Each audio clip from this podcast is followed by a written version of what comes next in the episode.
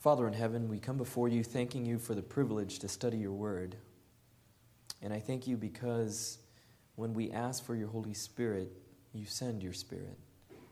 This evening, we come before you acknowledging our need for you, acknowledging we're sinners in need of grace, acknowledging that we have nothing good, nothing righteous. And we come before you asking that a miraculous transformation of heart and mind would occur. That you'll take away our stony heart and you'll give us a heart of flesh.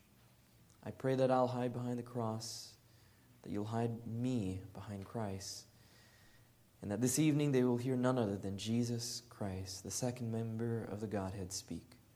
I pray, O oh God, that as we study, especially the great controversy, that we will see good amidst turmoil. We pray this all in the name of Jesus. Amen. My good friend Cosman asked me to share a few months ago. We were given the topic, and we can choose from a list of topics. And the topic that immediately jumped out to me was the great controversy between good and evil for many reasons. Um, part of it is because of my background. I'll give you a little bit of background about myself. I did not come from a picture perfect family. My family has a lot of sins, my past, and when I was born, my mother went to the book of Revelation, chapter 12 and verse 7, and she saw the great controversy, and she named me Michael for that very reason. To, she was hoping that I would overcome the past of our family, the past of the sins. And so I come before you as someone who has been transformed only by the grace of God. And I come before you also with a message to be able to share with you about the great controversy, something that I've seen in my life, something that I've experienced. This evening we'll be exploring that controversy. And so, without further ado, let's go ahead and go into our Bibles. Revelation chapter 12 and verse 7. Revelation chapter 12. I'm sure many of you have studied this book, and we know that Revelation chapter 12 is the climax, it's the fulcrum, it's the apex of the book. There's a chiastic structure in Revelation, and chapter 12 is the climax. It's the war between good and evil, it's the war between Michael and Satan. Verse 7, here's what the Bible says. And there was war in heaven. Michael and his angels fought against the dragon, and the dragon fought and his angels, and prevailed not, neither was their place found any more in heaven. And the great dragon was cast out, that old serpent, called the devil. And Satan, which deceives the whole world, he was cast out into the earth, and his angels were cast out with him. Those three verses are pregnant with meaning. And to be able to fully understand what happened, it's helpful if we go to the writings of Ellen White. And what I have done is I've compiled a list of quotes that we'll be going through from Story of Redemption and from Patriarchs and Prophet. What I've also done is, is to help understand this story and humanize it. I've also paralleled some points by using the story of Saul. Quote number one is where we're going to start. Quote number one is where we're going to start. It's found in Story of Redemption, page 15, paragraph 1. They were discontented and unhappy because they could not look into his unsearchable wisdom and ascertain his purposes in exalting his Son and endowing him with such unlimited power and control.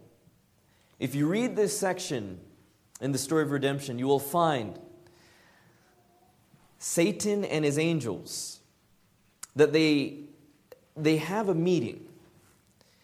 And what takes place is what has happened actually before they have this meeting is God calls this meeting with all of heaven. And he in front of all the angels, he looks at Jesus, he looks at his son, and he tells all the angels that his son, Jesus, would be equal in power and that they would be creating an, an entirely new planet called Earth. And when Satan heard this, he was jealous. Why wasn't he called into this meeting?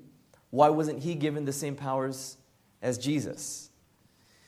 And during this time, after this meeting, Satan gathers the angels. And, and I'll be summarizing a lot of the points and hopefully trying to help us piece together this, this war of what takes place. Well, Satan calls together all the angels, and Lucifer insists that he was worthy of the same power as Jesus. He calls the angels together and says, Look at me. I'm the one you listen to, I'm the one you report to. I have the best voice, I'm the most beautiful, I'm the most talented. And at this time, there were loyal angels, the story of redemption records, who says to Satan, Lucifer, repent. You are thinking of, of horrendous thoughts, repent. What Lucifer then did was to the loyal angels, and I'm using the exact word that he calls them, he calls them slaves. The loyal angels told some of the angels that they were in the, then there were other angels who were in the valley of decision. The loyal angels told them to close their ears. And it was after this meeting that Satan realized he had uh, a following, and he went from Lucifer or light bearer to Satan, which means adversary. At this time, the loyal angels promptly went to the Father to tell him about the mutiny they found him in a meeting already with his son. And go, they were going through the game plan of what they were going to do. And God, God at that moment could have hurled him out of heaven, but they were, and I'm quoting, going to give the rebellious an equal chance to measure strength and might with his own son and be manifested to all. Now, I don't know if some of you have seen the trailers for The Record Keeper. I'm not here to to talk about what it means or how good it is or the cinematography, but we were, a group of us were in the general conference in November, and while we were waiting for our meals, you know, the general conference, whenever uh, there's a huge meeting, they can't accommodate everyone in their cafeteria. And so a group of us, we, what, what they were doing is they said, okay, you have a, a list of numbers, and they are dismissing us by rows. And for those of you who can't eat your meal yet, we have a treat for you we have, uh, we're going to let you watch uh, scenes from The Record Keeper. So we said, okay, this is going to be interesting. And so they, they, they played the first scene of The Record Keeper, and I'm telling you, this movie showed some r- crazy, violent scenes. And as I was looking and watching at that, first off, I, I thought, wow, this, the, the, cinematography is really good. This looks like some of the Hollywood stuff I used to watch and when, I, when I lived in Hollywood. And the other thing my thought was was how we play down the great controversy between Michael and the dragon. But according to this quote, when Ellen White says that they would test might against might and strength against strength, you better believe that it was violent. You better believe that there was a heavenly war that took place, and it wasn't just words. That there was force that took place, that there was an, an actual overthrow, an actual throwing out of heaven. The, other, the, the first point I want to talk about this evening regarding this story was that sometimes God is going to lead you into a situation and you're not going to know why. The reason why there was controversy was Lucifer was upset that God would talk about earth and God would talk about these plans and would not reveal it to him and the other angels. Satan wanted to know the future. He was desperate to know the outcome of the battle.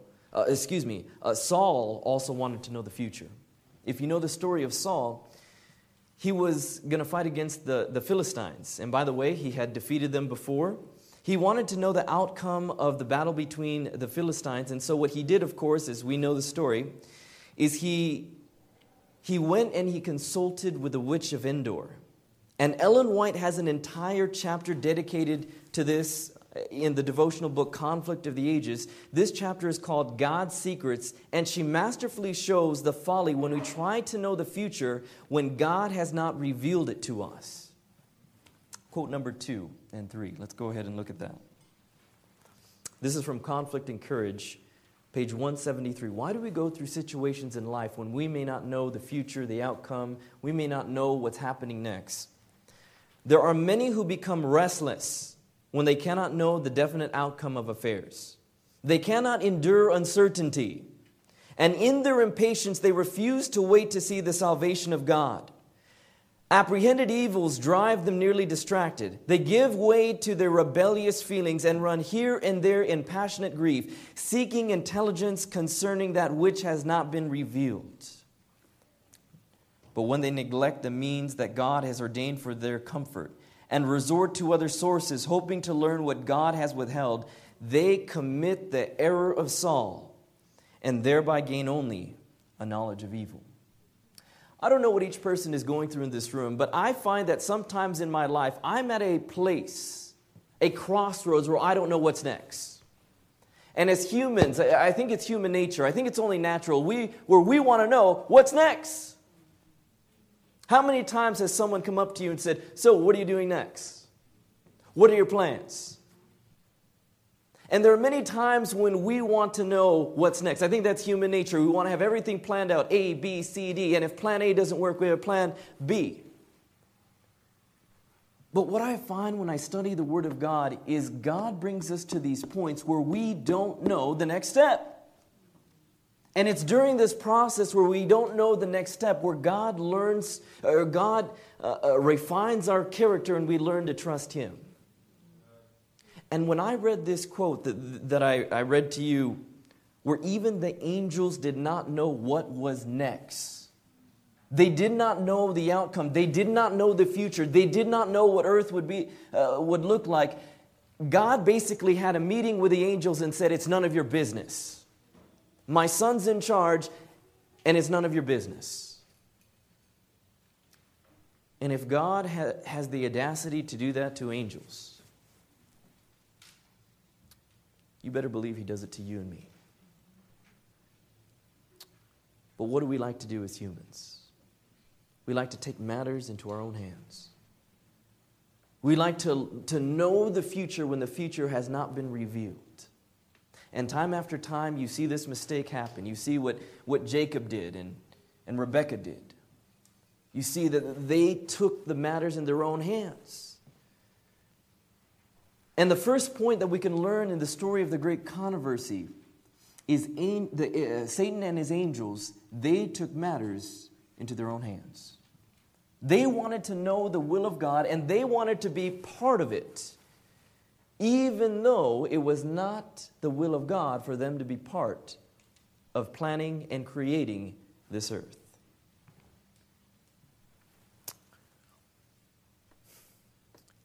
what happens next is angels were marshaled and brought before the throne of God.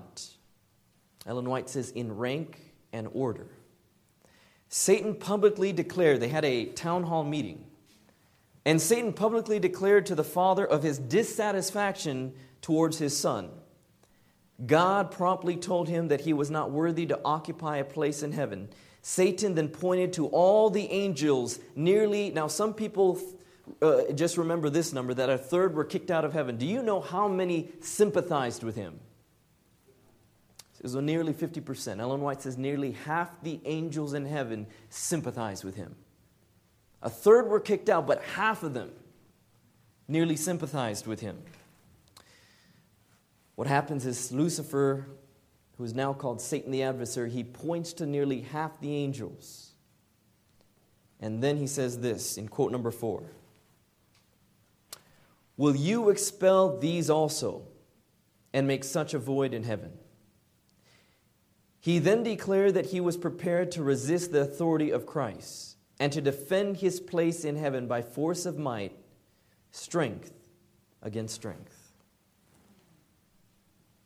What happens next, beloved? The next point is not only did he want to put matters into his own hands, the th- next thing he does is transgression of God's law. Quote number five says, Their high and happy state had been held upon condition of obedience to what? To the law. In heaven, them being holy, them being happy, was conditional upon obedience to the law which God had given to govern the high order of intelligences. Now, when we look at the story of Saul and we look at him, if we backtrack, if we look at the very beginning of his administration, we're brought to the scene of the Amalekites. And God has specific orders for Saul God, uh, through the prophet. Samuel tells Saul, God has made it very clear that you are to destroy the Amalekites and take everything, uh, and destroy everything the sheep, the cattle, everyone. And what happens in 1 Samuel chapter 15? Partial obedience. He doesn't fully obey. And what does Samuel will tell him in 1 Samuel chapter 15, verse 22? Does anyone remember? It is better to obey than to sacrifice. Point number two that I find when I study this story the reason for the great controversy was transgression against the law of God. The reason for, for Saul being de- dethroned from Israel is because of transgression against the law. Obedience is better than sacrifice. Now, I don't know where you all are in your, your walk. Maybe some of you, you've grown up in the church. Maybe for some of you, you've just recently decided to become a Christian. Tell you a little bit about myself. I was born and raised Seventh day Adventist, born in Loma Linda Medical Center, went to Loma Linda Academy. So I knew a lot about the Adventist faith, but deep down I wasn't a Seventh day Adventist. I didn't know the three angels message. I didn't know who Doug Batchelor was. I didn't know any of those things. I grew up as a Seventh day Adventist in name, but I was very nominal. And I remember I had a strict grandfather. And what happened was my, my, my grandfather, he was a convert to Adventism. It's a pretty fascinating story in and of itself. He lived in the Philippines, and, and missionaries lived next door. And every morning at 5 a.m., these Seventh day Adventist missionaries would sing hymns. And one day, his father, great grand, is my great grandfather, he went and he asked the missionary, he says, I notice your, your dedication and zealousness to your faith. What are you? And that's when the missionary said, We're, we're Seventh day Adventists. And at that time, my great grandfather goes to the family who were staunch Catholic and says, From now on today, you're all Seventh day Adventists. No one knew why, no one knew anything about what it was, but my, my grandfather, he became a staunch believer and he, they helped start churches. And uh, my grandfather, God bless him, he, he would quote to me the law and talk to me about Ellen White. And as a rebellious young kid, I thought that the the law or Ellen White or the Adventist beliefs were nothing but a list of laws. There's this one illustration that I think of. There's this, there was this truck driver and there's this woman, and they were at a gas station. There's this big, huge Mack truck, and there was this woman, and she noticed something suspicious about this driver of a Mack who, who drove this 18 wheeler truck. She got in the car, and the truck driver was trying to stop her and was trying to say something, and she got terrified. This is, you know, at one of those truck stops in the middle of nowhere. Immediately, she was, she was scared and frightened. She was by herself. She gets in her car. The truck driver then jumps into his car. She bolts and she runs, and the truck driver goes after her. She is now petrified for her life. An 18 wheeler, big truck driver. These guys look pretty intimidating sometimes was, was after her. She blew through stop signs. He blew through stop signs. She blew through red lights. She would wait till it was almost yellow and run right through it, hoping that he would get caught up in the traffic, and he went right through it. She went on the freeway. He went on the freeway. Over and over, she tried to lose this guy, and finally, she said, There's no way that I can lose this 18 wheeler. She goes to the most public place that she can find, and as she stops, the truck driver stops. She opens her door, he opens his door. And she is absolutely terrified that this guy is going to do something harmful to her. And as she is running away from her car, screaming, Help, help, the truck driver goes to her car, opens the back door, pulls out a guy who had a knife. You know, sometimes people see things from an elevated viewpoint and they're trying to help us. And we, have a, we as humans sometimes have a misunderstanding of God and His character. And growing up as a Seventh day Adventist, I thought that the rules were just there to, so I couldn't have fun. And I thought of pastors and teachers and my parents as that truck driver trying to get me, when really what they were trying to do was protect me. And that's what we see about God and His love and His character. The laws that He has for you and for me are so we can be happy, are so we, so we can live in, a, in an environment where we can experience peace and prosperity. But we misinterpret the law and we misinterpret God and His character, and instead of running to God, we're running away from Him. We know what happens next. I'm sure many of us have gone through Isaiah chapter 14 and Ezekiel chapter 28. We know what happens. We know what Satan says that he wants to ascend to be like the Most High.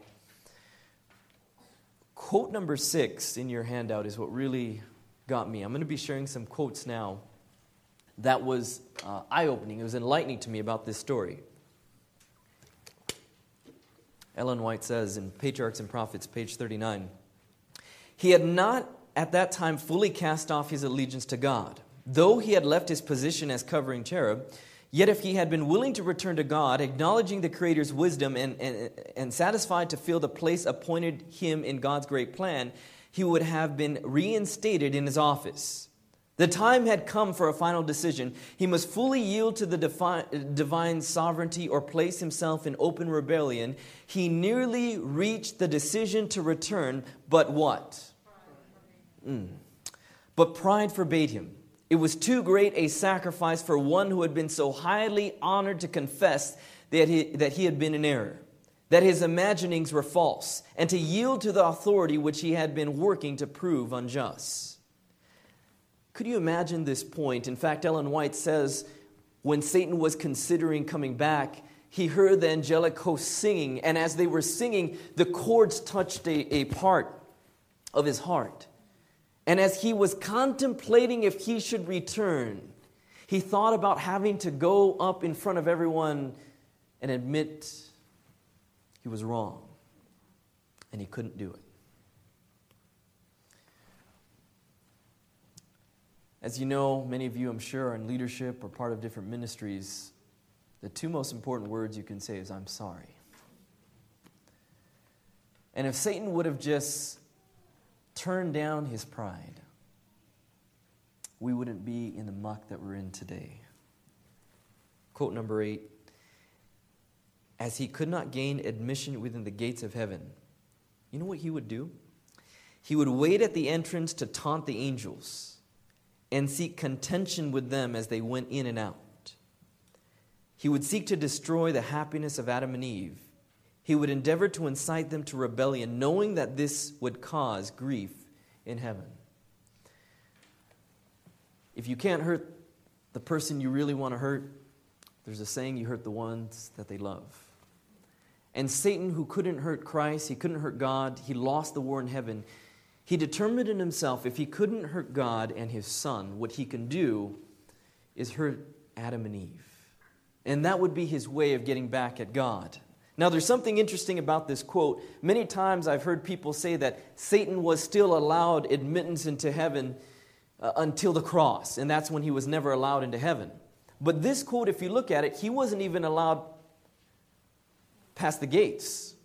He couldn't go past the front gates, and what he would do is he would taunt the angels as they were coming uh, to and fro.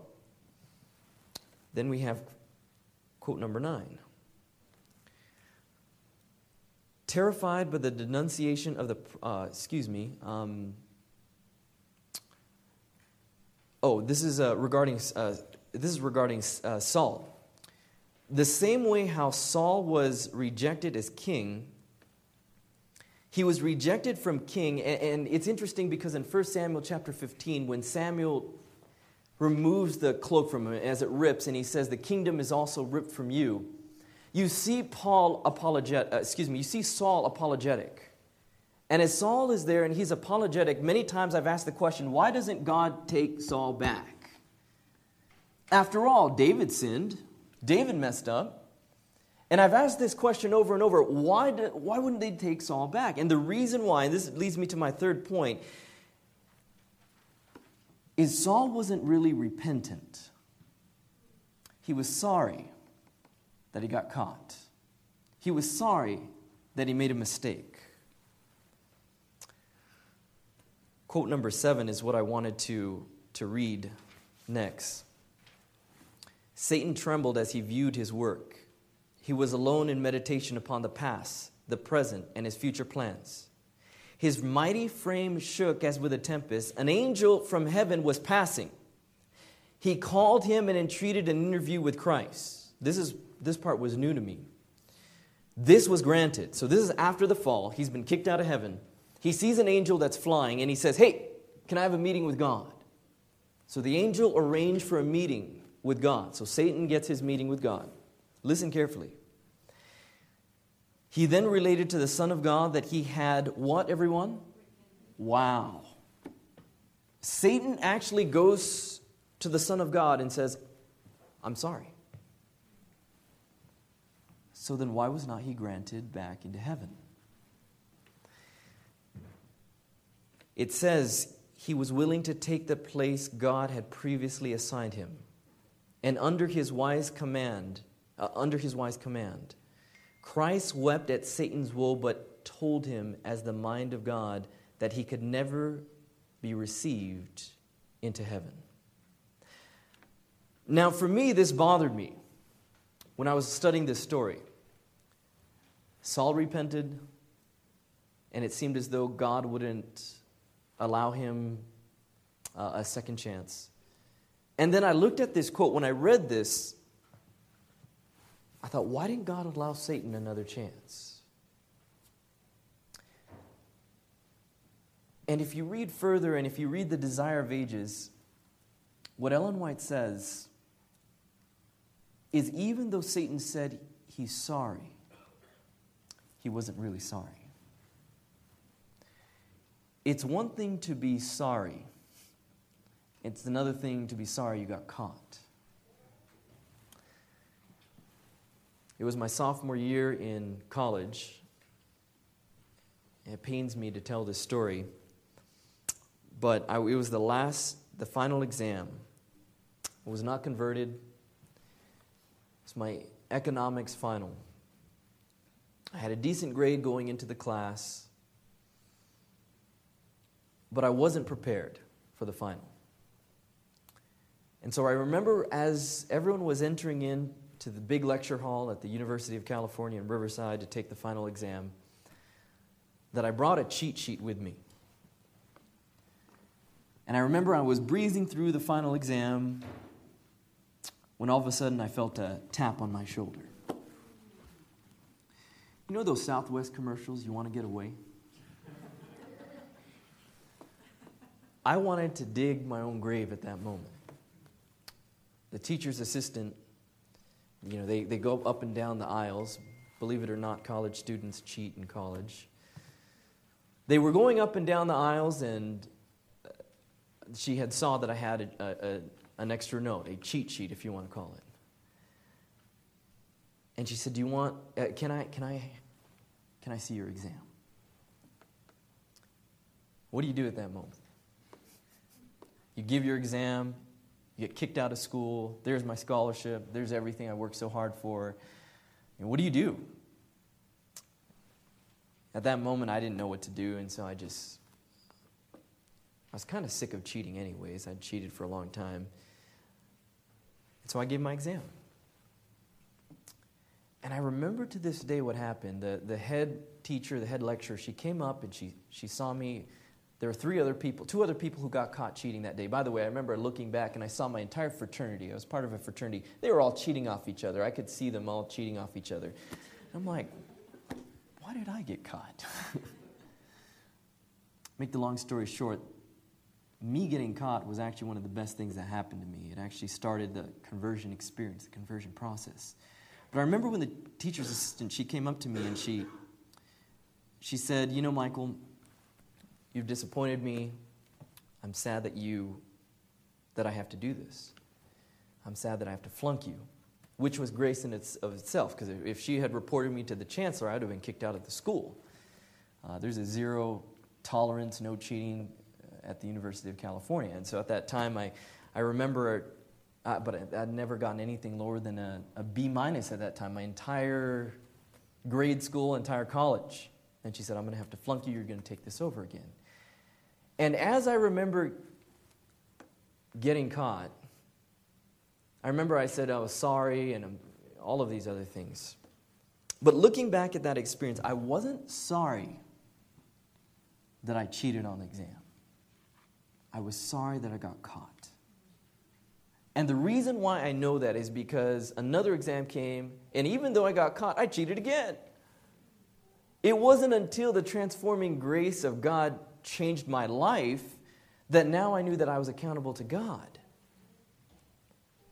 And in this story of, of Lucifer, who becomes Satan, what we see here, when he goes up to God and he asks to be reinstated to office, he's not sorry. He's sorry he lost. There's a big difference. In the story of Saul, we see this as well, and Ellen White brings this out later in Saul's life. She says, Saul was not sorry. When he, he, when he goes to Samuel and says, I'm sorry uh, that I messed up, I'm sorry that I spared King Agag, he wasn't sorry. He was sorry that he got caught. I don't know where you all are in your walk with God. We're all sinners, we know that. But when we repent why do we repent? Do we repent because it has broken the heart of God? Or do we repent because we got caught? Because it disappointed someone? Quote number nine we have Saul and his story. I have to wrap up in the next few minutes. Terrified by the denunciation of the prophet, Saul acknowledged his guilt so, see, we see Saul, same thing, which he had before stubbornly denied. But he still persisted in casting blame upon the people, declaring that he had, uh, he had sinned through fear of them. Then Ellen White says this It was not sorrow for sin, but fear of its penalty that actuated the king of Israel. It was not the sorrow of sin that brought Lucifer into this one on one meeting with God. It was sorrow that he no longer was the covering cherub, it was sorrow for not having the benefits. It goes on, and Ellen White continues to say it was his chief anxiety to maintain his authority and retain the allegiance of the people. You know, beloved, it only takes a little time and pressure to reveal who we really are. It only took a little bit of time and pressure for the great controversy to reveal Satan's nefarious nature. And just like the controversy brought between, uh, between Saul and David brought out the true diabolical nature of Saul. How many of you know this man? And it's a very difficult pronunciation, so I'm sure I'm going to slaughter it. Yosef Joygashvili. Anyone know who he is? Yosef Yosef Joygashvili. And I'm probably slaughtering it, it's Russian. Anyone know who he is? I did some research last night and I typed up the evilest men in history, the most evil men in history. And as I looked up there were several lists. There was a top 10 list, a top 25 list, different websites, different newspapers. Every list that I looked at had him as the worst man in history. Hitler was number three. He was number one. Maybe you might know him by his other name, Joseph Stalin. Joseph Stalin murdered over 20 million people. That number could be as high as 60 million. His own son got imprisoned by the Germans and the Germans tried to negotiate, saying they would give him his son in exchange for prisoners, and he refused and said, That loser got caught. People feared him so much that when they lay dying, no doc, uh, when he lay dying, Joseph Stalin was about uh, when he was uh, laying uh, about to die. No doctor would prescribe anything, any treatment, because they were afraid that if he died after any kind of treatment, they would blame him. Here's the thing that we don't understand about. Many of you might not know about Joseph Stalin. Joseph Stalin entered the seminary to be an Orthodox priest. He loved to ice skate. He had an organic garden. Did you know that? So, what happened? How did Yosef Joygashvili become Joseph Stalin? Robert Duvall, who played him in the 1992 film Joseph Stalin, was trying to find what, what clicked, what made him go from an a young boy who had boyish dreams and uh, was innocent and just like any other boy, loved to hang out and have fun. And what many have said was his love for power changed Yosef Joy Gavali to Joseph Stalin. It's interesting what pride and power can do to us. And I submit to you all that there's a little bit of Joseph Stalin in all of us, at least the potential to be like him. All of us are capable of doing the most horrific crimes and sins. As Martin Luther said, we have nails in our pockets. The three points that I want to end with this evening is number one, that we all have that tendency, that we all have that little bit of Joseph Stalin laying dormant in our hearts. Number two, power and pride can turn a shy, mild tempered Saul into the maddened, melancholy monster that he became. And number three, let not the secret things be revealed until the right time. As humans, we want to know God's will. And what I'm finding is God's plan is to put us in a constant place of not knowing what's next. So we can learn to trust Him each moment. This process of trusting in God alleviates or neutralizes that desire for pride and power and continues to crucify the flesh. I don't know where we all are in our walk. I don't know where you are, but I know where I am. And I know that constantly God is putting me at crossroads. Every day there's a decision to make. Every month, every year, there's big decisions and small decisions. And we hear that statement all the time to be like Jesus. Do you want to be like Jesus in position and benefits? Because, beloved, Satan wanted to be like Jesus. We sing this song, Be Like Jesus, all day long. But do we know what it means? Have we counted the cost of what it means to be like Jesus?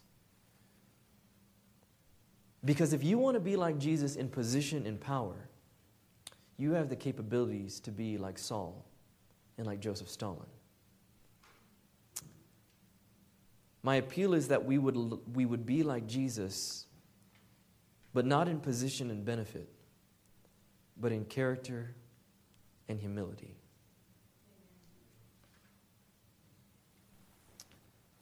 How many of you in this room, you understand the great need that you and I have for Jesus? That you understand that in your heart is lying a killer, a murderer, and that you have the potential for committing atrocious crimes without Jesus daily sanctifying your heart? How many of us in this room, we first want to realize that that's who we really are? That's our true condition. And second of all, how many of us, we want to commit to being like Jesus, but not in position and power, but in humility and character? If that's your desire, raise your hand. Praise God. Precious Father, we come before you thanking you for this little time that we had to study. thanking you for the spirit of prophecy. And as we look at the life of Lucifer and how he was turned into the adversary or Satan, how we look at Saul, how he turned from a shy, hiding behind others into a maddened, power hungry melancholy. We look at our lives and we realize there's a little bit of Saul, a little bit of Joseph Stalin in all of us. We ask that you rid us of selfishness, of pride, of arrogancy, and that when we say, be like Jesus, that we will want to be like you in character, in the way that you live your life, that we will daily pick up our cross. We pray that we will not make the mistake of being like Jesus in position, but in humility. That is what we ask for, God. You saw the hands that were raised. We ask that as we continue on with this service, as we acknowledge you as the great I am, that we will see you as our Savior, our life, our Redeemer, our all, our everything. Thank you, God, for answering this prayer, for changing us even now. In the name of Jesus we pray. Amen. This media was brought to you by Audioverse, a website dedicated to spreading God's Word through free sermon audio and much more. If you would like to know more about Audioverse, or if you would like to listen to more sermons, please visit www.audioverse.org.